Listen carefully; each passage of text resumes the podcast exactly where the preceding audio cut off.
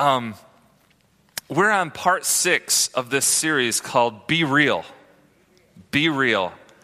Uh, and I'm excited to share with you. Actually, this morning, what I'm going to share, I think if I had one message to give, it would be some variation of this message. And if you've heard me before, you probably already know it. And I can't wait to do it. So before we get there, I got to tell you a story.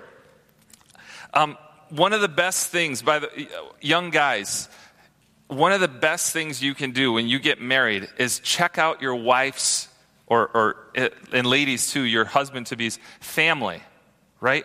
hugely underrated. I didn't really do that when I was um, getting married to my wife. I was mostly just checking her out. But but man, I married into a really cool family. Like my wife's family is really cool. Okay, so you guys just keep this in mind. Someday be like, yeah, I remember, you know, this guy one time said you got to check out the family too. My wife's family is really cool. So a couple weeks ago after church, uh, her parents love to hike. Anybody hikers here? Anybody like hiking? Yeah, they love to hike. And they're not like, you know, we're going to go on a walk up Prospect Park. They're like, give us a mountain. We want to hike. And they're not young, they're in their whatever, old. but they like to hike. And so we, Julie and I said, man, we have this hike that we went on one time, and we love it. And we Googled it up again, we looked it up, and it's called uh, the Mecca Hills Painted Canyon Ladder Hike. Yeah? Anybody been to this hike? My favorite hike in Southern California. Uh, you should Google this thing. It's awesome, even just to look at the pictures. It is awesome. And so we went on this hike with Julie's family. We get there, and uh, we went through a sandstorm to get there because in a couple weeks ago uh, in Coachella and like out by Indio, it was like sandstorm.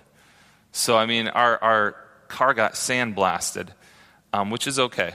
But we get out there and it's like 10 or 15 degrees hotter than here. Like who knew that? But out in out in the desert, it's hotter than it is right here. So we're out there, and um, we we have. I brought with me a milk jug full of water. That's what you call a Dutchman's camelback. We're not going to spend $50 on a, on a water bottle, but I'll carry a you know, 10 pound gallon of water with me. So we bring that, and um, my mom and dad in law, she's got a fanny pack, which is not cool to mock her about, by the way. I learned that. Water bottle, fanny pack. Dad's got a little water bottle. I think my kids had like a water bottle in their backpack, right? We had maybe four water bottles. You know, it's enough water. Um, but it specifically said on the website take water with you. Take water. It says it like right on there, like you're reading the thing. One of the first things it says, they said, lock your car and take water. Right? All right. So I throw one of my kids on my back um, the three year old that was up here pointing her flag at people. And and I see that 10, 10 pound thing of water.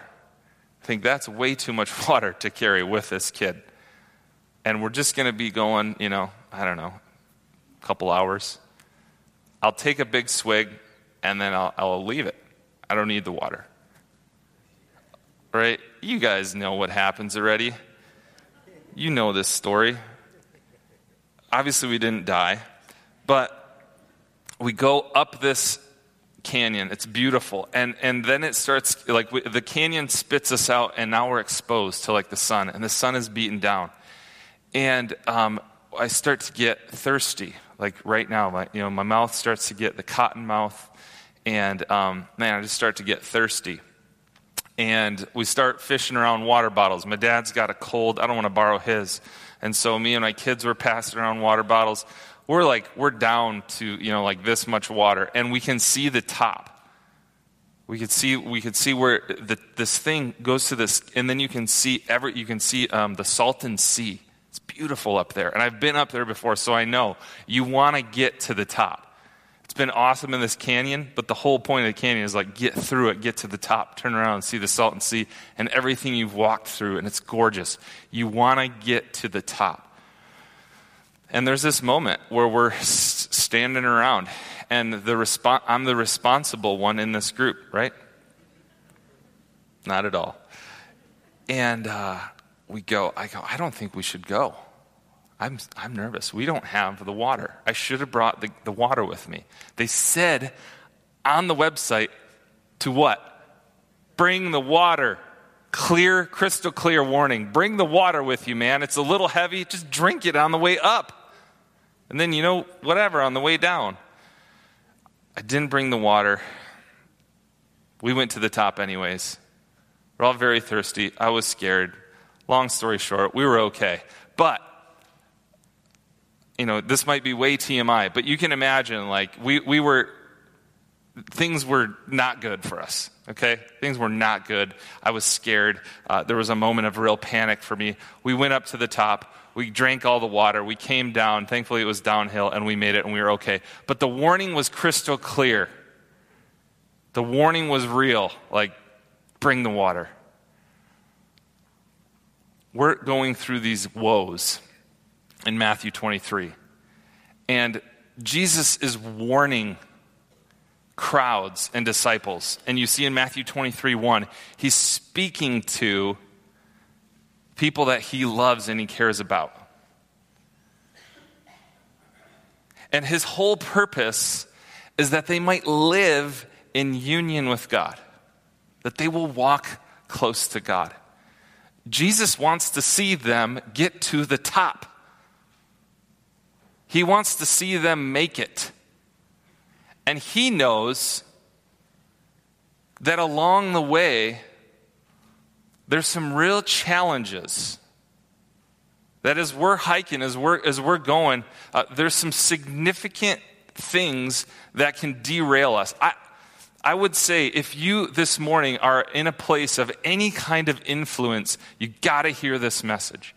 If you are in any kind of influence, maybe it's with your kids or in your workplace or you volunteer somewhere or you're a grandparent, if you are in any kind of place of influence, you have to hear this message because there, there are things that if we get off track, if we don't bring the water, man, we're not going to make it to the top. And the reality is for a lot of Christians, we don't live in this place of being spiritually hydrated, spiritually filled up. And so Jesus, in love, gives this warning to us because he wants us so desperately to live close to the heart of God. And anything that stands in the way of that makes him kind of angry and he sounds a little angry in this text. Matthew 23, starting at verse 27. Listen what he says Woe to you, teachers of the law, you Pharisees, you hypocrites. We said a couple weeks ago, the word for hypocrites is this Greek word that has, it means like you actors in a play. You're, you're wearing a mask. You're calling people to something, but that's not really who you are. You're like actors, you're fakes, you're phonies. Woe to you. You're like whitewashed tombs. Now, this week I made a phone call to a funeral home to ask them if I could rent a tomb. And they said, yes. But it's very, very expensive to rent a casket, which I thought would be really cool up here in, for the sermon but it was too expensive, so I didn't do it. But the idea of a whitewashed tomb, the reason you have this tomb, this casket that you paint white outside of Jerusalem is so people don't walk into it. So people can see what it is. So they can identify this is a tomb, inside is death. Don't touch it. Because part of the Hebraic law was you don't intersect, you don't touch death. If there's death, stay away from it. Jesus is saying about these religious leaders hey, um, people, they're like a tomb. Stay away. Stay away from them. Don't touch. You're like whitewashed tombs, which look beautiful on the outside, but on the inside, underlined in your Bible, full of. They are full of dead men's bones and everything unclean.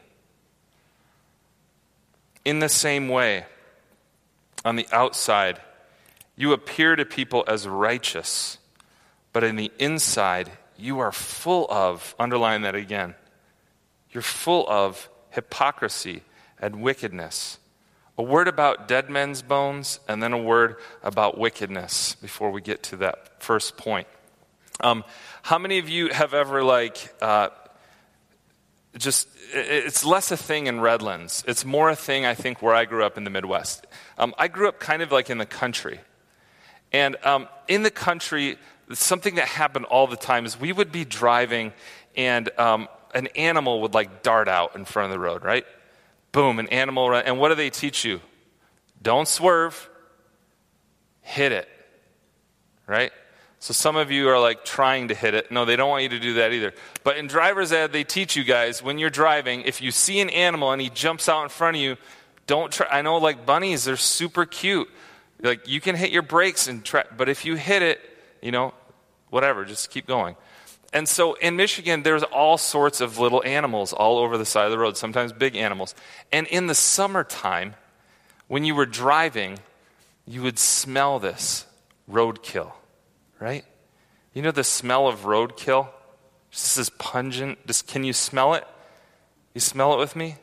Where I grew up, they said that was dinner for rednecks. Uh, but you smell this just awful, pungent, foul smell, right? dead men's bones, dead animals' bones. Jesus is saying, on the inside, this is what you're full of to these religious leaders. You're full of that smell of, of roadkill. You're full of roadkill. It's like oozing out of you. And, and the thing is, uh, the word for wickedness, when he says you're full of hypocrisy and wickedness, the word for wickedness means lawlessness. What is the law of God all about?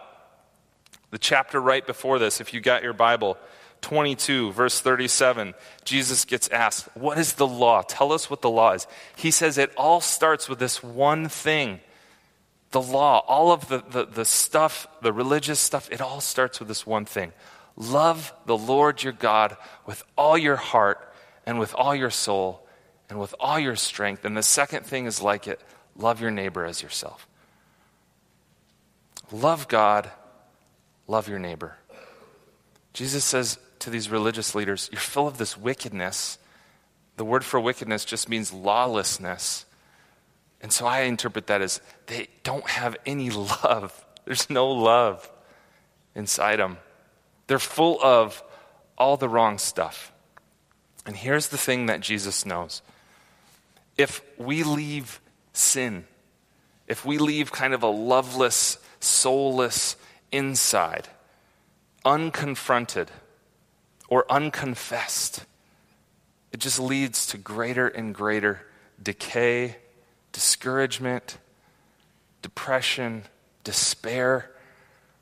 If we leave the inside of us uncared for, if we leave it unconfessed, if we don't face what's in here, if we don't address it, if we don't talk about it, if we, if we don't invite God into what's in here, if we leave it, it just leads to greater and greater decay.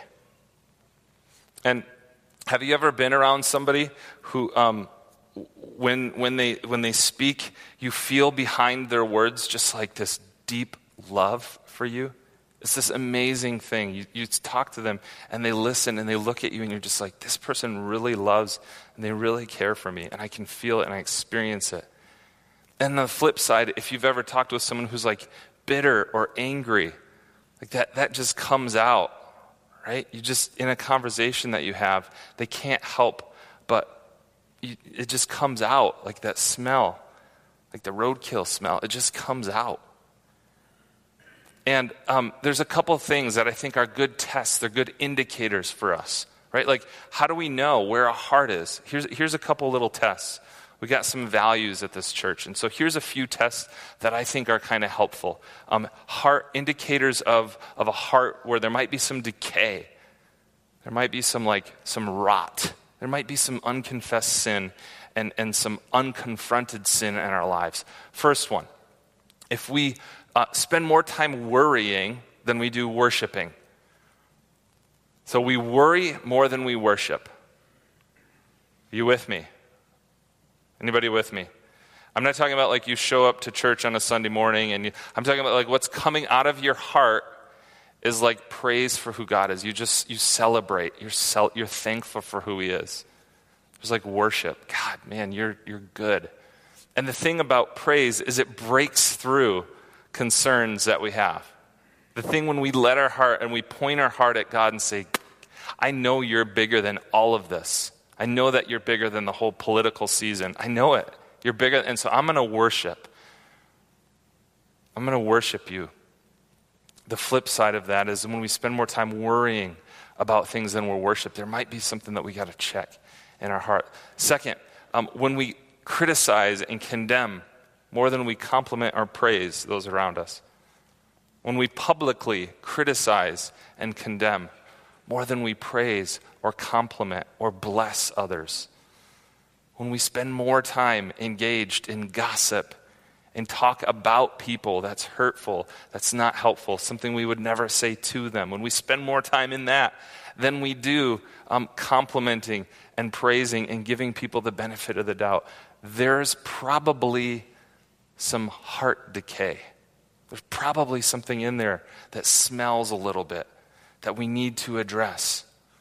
Lastly, if we're more concerned with getting and acquiring things for ourselves, more, uh, more concerned with like getting stuff for me and my empire and my whatever, if we're more concerned with getting than we are with giving, that might be an indication that there's some heart decay. And so here's the beautiful thing. This is the thing that I think um, is so important for all of us. We will, for sure, have some of these things in our lives. We will. And so the question is what do we do when confronted with them? What do we do when my heart just feels like dead? I know the stink is there, right? Like, I smell it. I don't like it. What do I do with this, Jesus? What, and there's this amazing gift, this incredible gift that I think God gives to us. The gift is called the truth. And the truth, when we face it and when we acknowledge it, when we engage in confession, we open ourselves to it. It like airs out the stink. Can you imagine um, if I had like a lunchbox? You know, like these lunchboxes that are like they're, they're coolers, right? Um, imagine I had a cooler. I went around Redlands, or let's say I went around where I was from, Caledonia, and I just picked up roadkill. Okay, literally in fourth grade, I had a kid in my class bring a crow, a dead crow, in a lunch pail. And he was the coolest kid in our grade that we all wanted to be like. His name was Andy Weaver. He sold me a rabbit pelt for $5 on my first week at this new school. And I thought I had died and gone to heaven. So it was like Andy Weaver sold me a rabbit pelt for $5, and I was all over. It. I bought it. And then it started to stink in my parents' basement. Um, but he brought a crow in a cooler. Do you know why? So he could stick his finger in the crow's mouth and make it talk. It was disgusting. It was so gross. But imagine I bring like this cooler full of roadkill, right? And I let it just bake in the sun. I bring it to the parking lot here and I let it bake in the sun. And it gets hot in that box, right? It gets hot in there and it starts to smell. And, and you start to open it up, and what's going to happen? oh, you're going to pass out from the smell, right? It's like going into, you know, our kids' rooms sometimes, like, what is that? Smell. That's awful, right? You open it up and it's going to start to smell. And that smell is going to make you want to close it back down again. This is kind of what our heart is like. When we start to that process of confession, it's like, here's, here's what's really in there here's what's really in there. And I love what C.S. Lewis says. He says, No, you got to lay before God not what you wish was in there, but what's really in there. You don't get to say, hey, God, I got a bunch of roses and tulips in this, in this thing. I'm going to open it up and it's going to smell like flowers. And he's like, yeah, right. I already know what's in there. Just bring it to me. Just show me. Just give it to me. I got it. I can handle it. And so we open that thing up and it smells and it's bad. And we say, here's the reality in my life. I worry all the time. I feel dead inside. I feel like there is a roadkill inside of me. I, I'm afraid. I don't know why I'm afraid. I don't know what I'm afraid of, but I'm afraid. And my fear comes out in how I speak about other people. I'm afraid of the future. I'm angry. I don't know what I'm angry about. I'm just angry. I have like all this insecurity inside me. I'm insecure. How do I know I'm insecure? Because they're constantly like criticizing other people. And there's insecurity in here. And God says, Yeah, that's what I want. Bring it to me. Open it up. Put it at my feet. And then he comes along with a big, awesome power washer. And he's just like,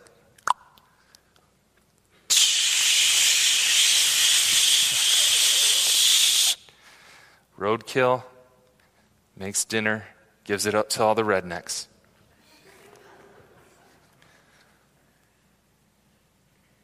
You and I, when we engage in this process of facing the truth, experience liberation. Now, here's the reality um, Psalm, I love this one, Psalm 57, verse 1.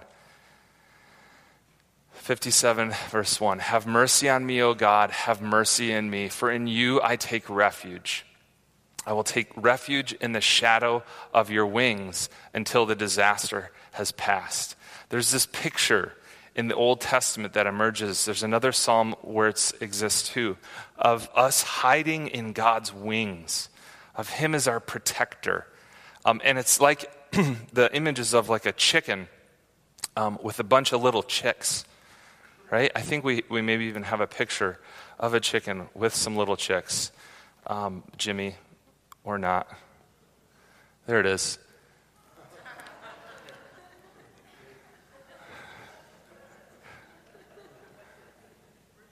You can see it. It's Scott and Bill and Will and Mario.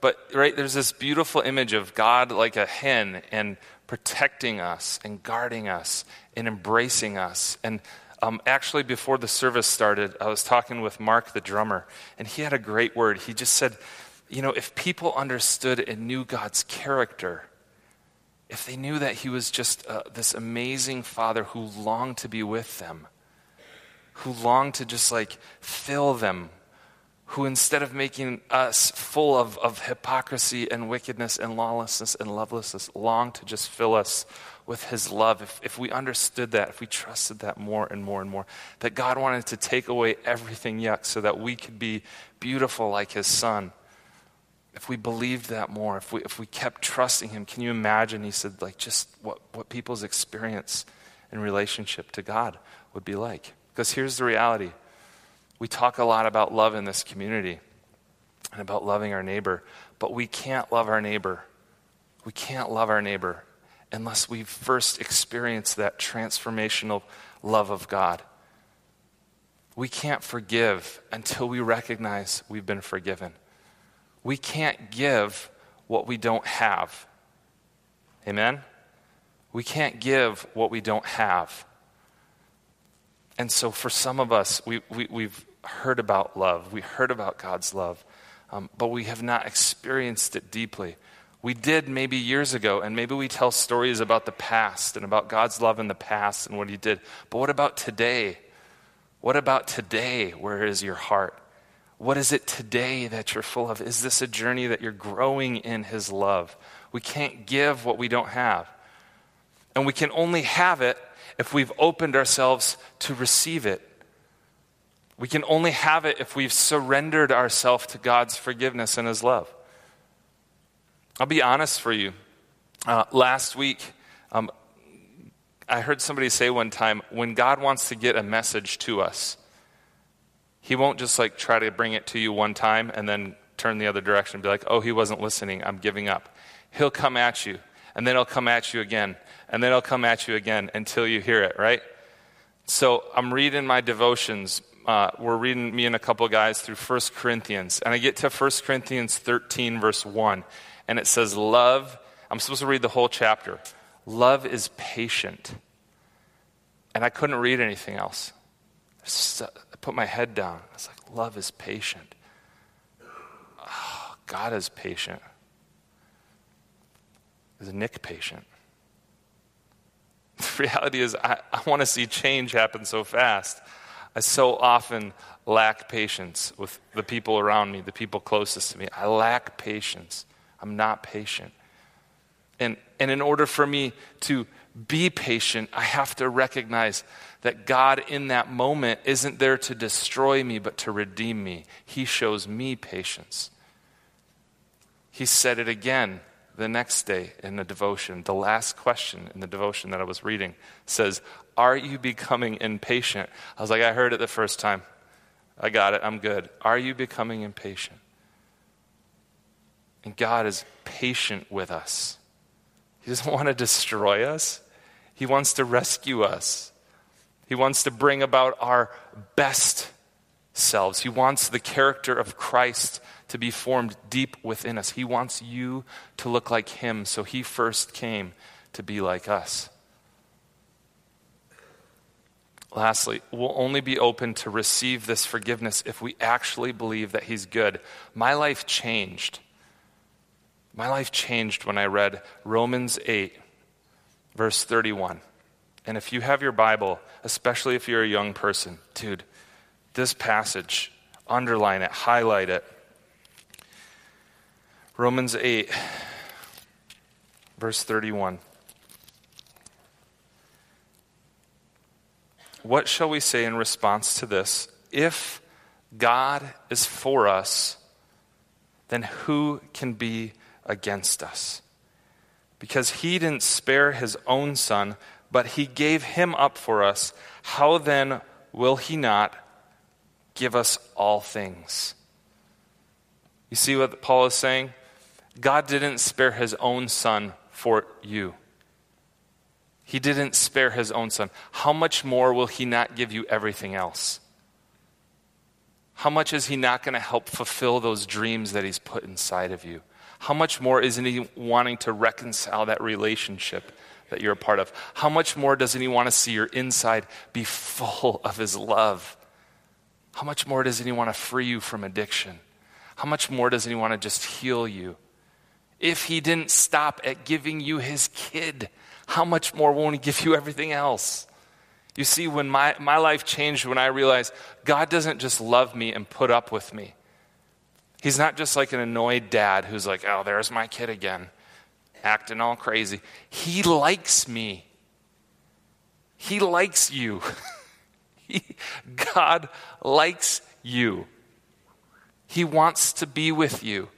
And he says, I got the best stuff in the world. I got it all, and I want to give it to you. I want to walk with you. I want to fill you with like the best stuff. So here's my question this morning Have you surrendered to that love again and again and again? Maybe you did it one time and you said, Now I'm not really sure how to be a Christian. I heard a rabbi say, make sure that you repent or that you turn or you confess the day before you die. And they said to him, Well, how do we know when we're going to die? And he said, Aha, you don't. His point was every day, turn yourself in to the love of God. Every single day, turn yourself over to that hound of heaven. Turn yourself in to his sacrifice for you. Turn yourself in to his love. Surrender to that love every single day. Today is the day that the Lord made.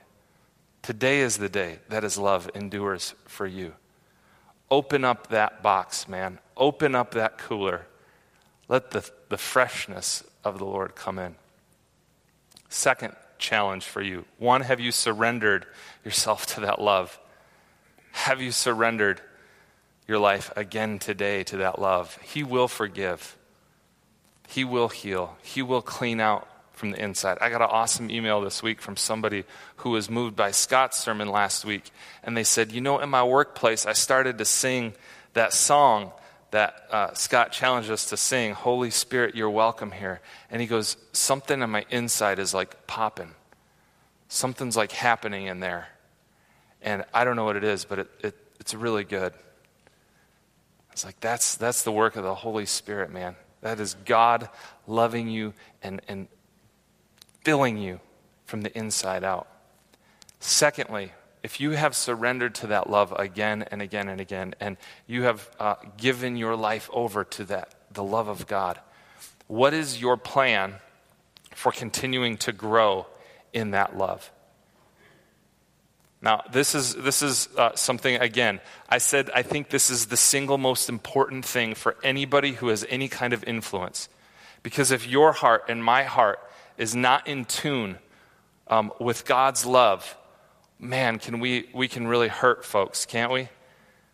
Because we can be about our agenda, or we could be about our little thing, and we could do a lot more damage than we do good. If our heart is out of whack, if our heart is out of, out of sync, out of tune, if there's some real roadkill in there, man, we could do a lot of, of, of harm in the world. That's why Jesus confronts the Pharisees so hard because he's like, when you have structures in place of power, and those places of power reflect something other than the love and the care and the justice of God and the truth of God, that's a dangerous recipe. And so, for you personally, what is the plan that you have in place to assure that God's love remains at the center of who you are, at the center of your life? Maybe you gather um, with some friends. Um, maybe you have some people that you call who don't just tell you what you want to hear, but who say, hey, it sounds to you like there's some stuff going on. It sounds to you like, like, like maybe there's something inside you that, that you might need some help with. It, it sounds to me like, like what he said on Sunday is very true for you. Maybe it's a book that you read. Um, maybe you're in the habit of reading it every year. I read a book every single year, and I have for the last five years, sometimes multiple times a year. It's called In the Name of Jesus. And I want to just give, if, if you want to borrow it from me, you can borrow it or buy your own. It's like 12 bucks. Even though it's so little on Amazon, it's $12. I don't know how they're selling it for that much, but it's amazing. Um, In the Name of Jesus by Henri Nouwen amazing book that just keeps my heart in check?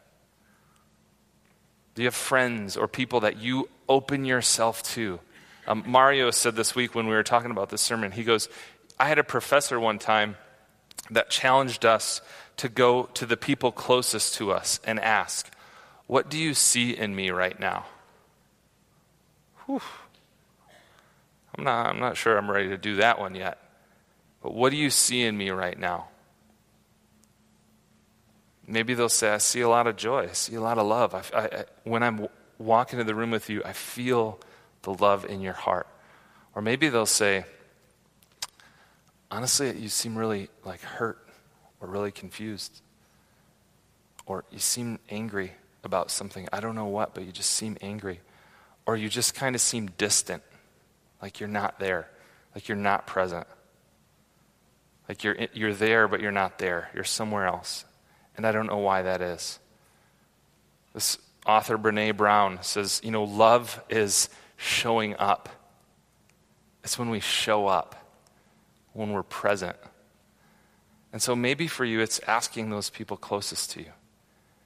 And the plan for you moving forward is hey, every, every month or so, I'm just going to check in with my significant other, with my grandkids, with my children, with my friends. Hey, just kind of doing this thing for church. Because the most awkward part is like, how do you ask someone this? Just tell them we got assigned this at church, someone close to you. I got this assignment and that I have to do. And um, what do you see in me right now? And do you see more love in me today than you did a year ago, or five years ago, or 10 years ago, or 15 years ago? People at the river, our hope and our dream. What, what if, what if we kept growing in this thing, this amazing, life changing, life altering thing, the love of God? What would that look like? I heard a story about someone from this community this week. This is what I think it would look like. This person volunteers something like half a dozen hours every single week in this relationship that, that other people don't really like. They look and they're just like, I'm not really sure what's going on, but this person comes alongside, this, this other person who's walking through a lot of changes. And getting old is hard. Getting old is very hard. And somebody else just walks alongside them in, in love and just says, I'm going to be present in their life. This beautiful act of like selflessness. And I know the only reason they can do that is because they have that love of God at the center of who they are. They've said, Here's my junk, and I gave it to God. And instead of judgment and criticism, He gave me His love. He's a good, good Father. And I went to Him, and He just like filled me with light, and He filled me with love, and He gave me life. And man, now that just like oozes out of me, I can't help it. That's what I want to be like. And when you experience that in my presence, man, I'm going to give, you sp- some permission here. If you experience something other with me, tell me. Because I love way more. I, I want to look like Jesus way more than I want to have my stuff put together. I want to look like Christ way more than I want to be cool. I want to look like Christ way more than I want to be a cooler that's shut, that looks like it's full of some tasty treats, but is actually full of roadkill. And so you have permission. When you see other things in me, please let me know. I had to apologize this week to a friend who I realized I'm overstepping on some things. Um, I had to just confess to them, like, I'm sorry. I'm sorry for this. And so, what if, what if, what would it look like if that love, that place, we were transformed from the inside out? We were real with God and what was in here. And He was real with us and said, Hey, I got nothing but love for you. Let me take that from you. It's mine. It's mine to worry about. It's mine to forgive. Amen. Let's pray.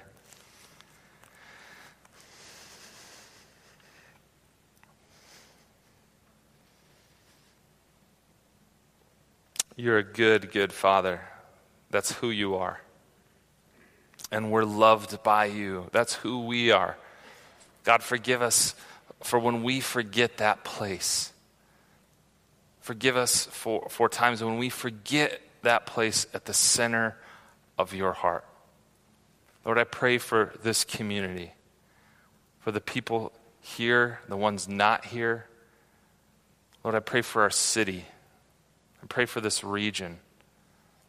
Pray for the state of California, for the United States, for the entire world.